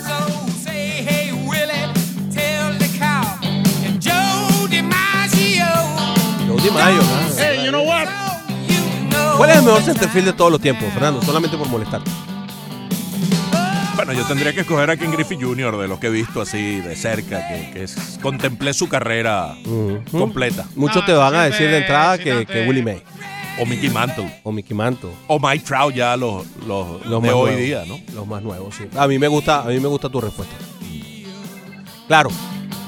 Está Willie May. Es que por años la Liga Americana y la Liga Nacional tuvieron esas dos figuras emblemáticas que eh, representaban a cada liga cuando había el orgullo de, de cada liga, ¿no? Mays en la Nacional con San Francisco y Mantle con los Yankees en la Americana. ¿Qué les parece Jim Edmonds? Gene Edmonds fue muy bueno. ¿cómo Defensivamente no? sí, claro. Andrew Jones también fue muy bueno para, Sí, para sí. buscar uh, un, un curazoleño. Pero. Pero está Willie May. Bernie Williams. Está a unos No, niveles no un poco más lote. Era bueno. Muy bueno, un bateador de las dos manos muy, muy bueno. Defensivamente había un había uno que está muy por debajo de ellos a nivel de, de todo lo que es, pero defensivamente hace unas cosas impresionantes, que es Andy Vance Like. Defensivamente era sencillamente monumental. Es una cosa increíble. Es el papá de- del amigo de Ricardo. Con los Marley aquí, por cierto. bueno, el caso, el caso es que eh, hay un señor que se llama Willie May. Sí, así es. Mira, tenemos Ay, la Di Mayo, no dijimos a Di Mayo. ¿Qué pasó? No, no, no, ni lo mencionamos. Di Mayo también Luis Brinson. Un, un grande. ¡Ay, Luis Brinson! ¿Ah? ¡Ay, y JT Reagan! Ya la cosa. Mira, eh, ya tenemos las probables, las publica ESPN Deportes en su portal en español para el juego de hoy entre Chile y Perú. Antes de darlas y que, y te- y que tú comiences con Chile, unos pequeños datos estadísticos. Será el octogésimo primer duelo. Te, co- te costó 81 lo, veces. lo- te costó lo de octogésimo primero. No, no, lo Ah, ok. dejé fluido. No, no, sí, no, no, yo, yo lo vi que lo dijiste fluido, pero Sí, también sí. te vi que estabas así como murmurando antes. No, no, para nada. Ves número 81 para hablar en cristiano del Clásico del Pacífico, 44 victorias para Chile, 22 para Perú, amplio dominio para la Roja, 44 a 22 con 14 empates. Y en el marco de Copa América, 8 victorias para Chile, 6 para Perú y 6 empates. Eh, históricamente dominio chileno, creo que eso va a ser un factor, si bien eh, eso es eh, de carácter eh, teórico, en la práctica creo que Chile anda mejor y a veces el peso específico de la camiseta y del dominio histórico sobre tu rival influye en el resultado. Claro que sí. Y cuando se ven estos dos en lo que es el clásico del Pacífico o la guerra del Pacífico, como le dicen, una guerra entre ellos, también se habla de la guerra del pisco. Y esto tiene que ver con la denominación de origen eh, de, de esa bebida, ¿no? La denominación de origen es, por ejemplo, tú no puedes hacer champán en ninguna parte que no sea en la región de champán en Francia. En cualquier otra parte tú puedes hacer otra bebida. Bueno, por ejemplo, los españoles hacen cava en España, que es lo mismo que un champán, pero tiene que llamarse tiene que llamarse de otra manera porque champán es una denominación de origen. Bueno, lo que están peleando Chile y Perú durante muchísimos años, en una de las guerras comerciales más largas de toda la historia en Latinoamérica, es la denominación de origen del pisco. Y incluso aquí, aquí Roger Valencia, eh, que es el ministro de Cultura peruano, dijo alguna vez, no es posible que el aguardiente de Chile sea considerado pisco. Hasta ahí llega. Y esto se ha dado por denominarse la guerra del pisco, que es cada vez que se enfrentan Chile contra Perú. El- Lo- ajá. Lo que sí tiene fama, incluso mundial, es el vino chileno. Así como no, Oh. así, así como el, como el, el ¿cómo se llama? Em, ay, el, el- el- el pescado con limón, el, el, El salmón. el- no, el Ceviche. ceviche, el ceviche peruano. Eh, son, son bien conocidos por esas exquisiteces, ¿no? Em, ambos, por cierto. la cocina peruana es sensacional. Un rodicio peruano es absolutamente extra- extraordinario. Hasta las cosas, hasta, hasta la comida peruana más casera. Como por ejemplo, hay una cosa que se llama ají de gallina. Eso es Bueno, fuera. basta que me Y las hambre. papas a la huancaína, ya te Mira, voy a- Leandro, Leandro se le hace Mira, la Leandro, boca porque no Leandro saca más. la lengua de ese lado Ya del no lado aguanta más. un perro. mira. Con todo respeto, hagas. con todo respeto de la, co- de la comida peruana me gusta el lomo saltado. ¿Ah, sí? Ah, bueno, la, también. La papa huancaína a mí no me gusta mucho. ¿No te gusta la papa a la huancaína? No, no. Ah, Hay una, hay una cosa que llaman lomo saltado y lo montan arriba de, de, de unos, de una pasta con salsa verde. Sí. Cuando lo montan arriba es una cosa fuera de este mundo, ¿Ven? de otro nivel. Además de que sirven unas cantidades extraordinarias. Sí, sí, sí, sí. Ahí se puede- mira, mira, mira, Ricardo pidió pista. a ver. Gana Perú entonces, porque Ah, no, no. ¿Cuál te gusta más de la comida peruana? el lomo saltado me gusta mucho. ¿Te gusta mucho? Sí, sí, sí. Y los vinos chilenos también son espectaculares. Yo, yo de los sitios en que he comido mejor en mi vida es en, en Lima. Fui a un restaurante en Lima. eh, Caramba. Sí. ¿Qué pasa, León? No, nada. Oye, ahora se me olvidó el nombre, pero en ese momento estaba rankeado entre los 10 restaurantes Se más, nos traspapeló. más populares la del mundo. nótica. Rosa Náutica, la Rosa Ay, Náutica. mamá. Estaba Ay, como en un muelle y el muelle estaba como 100 metros metido en el mar. Y allí en el Mm. muelle estaba el restaurante. Cri, cri- criminal. Cri- cri- no, no, no, absolutamente. Y de las, de las conchas y mariscos más grandes que tú te puedas imaginar en el mundo en, en, eh, Valparaíso y en Viña del Mar. Las conchas, Cri- cri- la- los langostinos, las patas de, de- de cangrejo, de las más grandes que tú te puedas imaginar, de las cosas más robustas que tú te puedas imaginar, las puedes conseguir en Valparaíso. Cualquier Eh, cosa La me playa es pasa la bastante fría, pero bueno. Chile iría con Gabriel Arias en la portería, Mauricio Isla, Gary Medel y Guillermo Maripán ahí en el centro de la defensa, Jambo Seyur por la otra punta, eh, encontrándose con Isla de lado a lado, Arturo Vidal, Eric Pulgar y Charles, Ar- Charles Aranguis en ah, la media, José Fuensalida, Eduardo Vargas y Alexis Sánchez en este equipo que se ha reencontrado de nuevo con el fútbol, con ese fútbol que juega Chile de la mano de Reinaldo Rueda. Y de la mano de Ricardo Gareca, el técnico argentino, Perú estaría alineando de la siguiente manera: Pedro Gallese como el eh, guardametas, Luis Advíncula como uno de sus laterales. Este es un motor que sube y baja incansable. Advíncula, Carlos Zambrano, Luis Abrán y Miguel Trauco completando la parte posterior en la saga. André Carrillo, Renato Tapia, Yoshimar Yotun. En el sector intermedio, Edison Flores, Cristian Cueva como ese creador que va mucho al ataque y arriba Paolo Guerrero. Se nota la ausencia de la Foquita Farfán. Ciertamente para un partido como este, contar con Farfán hubiera sido muy importante para Gareca, pero lamentablemente está lesionado. El árbitro va a ser el colombiano Wilmar Roldán y se va a jugar en la Arena do Gremio de Porto Alegre. que por cierto ha sido duramente criticada por ambos técnicos, la, Arena do Gremio, que ha sido eh, sobreutilizada, ha habido una sobreutilización por el Brasileirao y se está muy rota, está muy dañada la, la grama. Ayer estuvieron tocando el terreno ambos equipos y los dos técnicos se quejaron agriamente, sobre todo porque Chile y Perú necesitan tener el balón. Son dos equipos que tocan mucho, que, juegan uh, uh, un fútbol bastante pequeño, de mucho toque, de poca distancia entre las líneas, y que eh, ese fútbol se ve entorpecido por este tipo de terreno que está tan, tan desbaratado, está sumamente desbaratado. En las porterías tiene unos boquetes. Tú ves, tú ves, o sea, parece, parece la cancha del Colegio San Agustín de Paraíso. O sea, que tú ves la portería, parece que, que el portero tuviera un rastrillo en los pies, pues, porque de- rompe toda la portería. Está bastante fea. Estuvimos viendo algunos reportajes ayer y las quejas tenían todo el sentido del mundo. Sí, lo que dicen es que estuvo lloviendo eh, varios días consecutivos previo a la Copa y eso maltrató sensiblemente el terreno que, que está ciertamente en muy malas condiciones. Ayer estuve viendo ese partido de México y Haití. Ganó. México 1-0 con penalti eh, anotado por Jiménez sobre el minuto 93. México mereció ganar, México hacía mejor las cosas, pero vaya que los haitianos tenían una potencia física tremenda, un juego muy rudo, muy, muy eh, Físico. físico para los haitianos, con cierta ductilidad de algunos de ellos, pero caramba, todos miden un metro noventa, todos eran unos tipos eh, fuertes, grandes de, de la selección haitiana que le hizo y le puso las cosas muy difíciles a México, que al final pudo resolver para pasar a la final de la Copa Oro, que hoy tendrá a su segundo finalista, saldrá del partido entre Jamaica y Estados Unidos. No sin bastante eh, polémica el penalti, por cierto. Ayer ah, pasaron por el quirófano a Clay Thompson y todo salió bastante bien en la operación de su ligamento cruzado. Ya ustedes saben que Clay Thompson se va a quedar con el equipo de los Warriors, así que son buenas noticias para el equipo de los Guerreros que podrían estar viendo a Thompson más o menos en siete meses de aquí a- hacia adelante. Eh, va a llegar en buen momento, en buen timing para que tenga chance de hacer todo eh, su trabajo y que además tenga el suficiente juego dentro de lo- la temporada para poder ayudar y también para poder estar 100% cuando empiecen los playoffs. Sí, febrero, marzo. Sí, estaría va- ya va a de jugar regreso. tranquilo. Clyde eh, Thompson. Castillo está en línea y lo recibimos antes de despedirnos. Hola Castillo.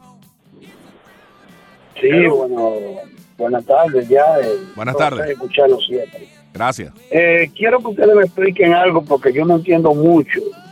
Yo entiendo que el VAR es la repetición de la cámara, que el ejemplo más idóneo y el mejor de poner para eso es el béisbol, donde cada vez que se necesita una jugada, pues tú llamas para ver si qué es lo que ha pasado en la jugada, si es correcta o incorrecta. En el caso del fútbol, me extraña muchísimo que se llama cuando le convenga a alguien o cuando alguien quiera ponerlo. A uno no importa la duda que haya de la jugada. Eh, el caso de Argentina se vio claramente un penal. En el caso también de Haití se vio claramente un penal. Eh, pero eran los equipos que estaban jugando y se va del otro lado. O sea que en cuanto a Messi, ese tema yo voy a cerrar para escucharlo. Que Messi sea el mejor jugador del mundo. Para mí es un jugador extraordinario, pero muy lejos de ser el mejor del mundo, no lo va a pisar nunca. Por encima de los grandes, oye bien, que podemos mencionar bastante, eh, incluyendo eh, Maradona, Pelé, el mismo francés, eh, eh, ¿cómo se llama? De Real Madrid. Sí, es sí, sí. Zidane, Zidane. Gracias. Bueno, Zidane. Sí. Sí, bueno, el tema es la discrecionalidad y que levanta sospechas en la utilización del bar. Por supuesto. Eh, nos Volvemos vamos el viernes. O tenemos para. No, ya. Nos vamos entonces. Eh, nos vemos el viernes, Fernando. Eh, diga adiós, Leandro. Hasta luego, brother, y que tengas un, cuar- un 4 de julio para dar Grand Slam. Y nos reencontramos el viernes a las 9 en el Rollo Deportivo. No te lo puedes perder. Y tenemos un jueguito hoy, mi querido, mi querido Ricardo. Trivia, Ayer, trivia, trivia. ayer alguien se ganó los 200 dólares, Trivia. ¿no? 200 dólares, por supuesto. Siempre hay ganador. Muy bien. Siempre. Actualidad Media Group. Ya. ¿Cómo? ¿Qué hay que hacer? Actualidad Media Group. Ok, que tengan un jueguito para dar. Grand Slam. Menú Deportivo es traído a ustedes gracias a PICC, la empresa de tasadores públicos número uno de toda la Florida. Llámelos al 786-290-3663.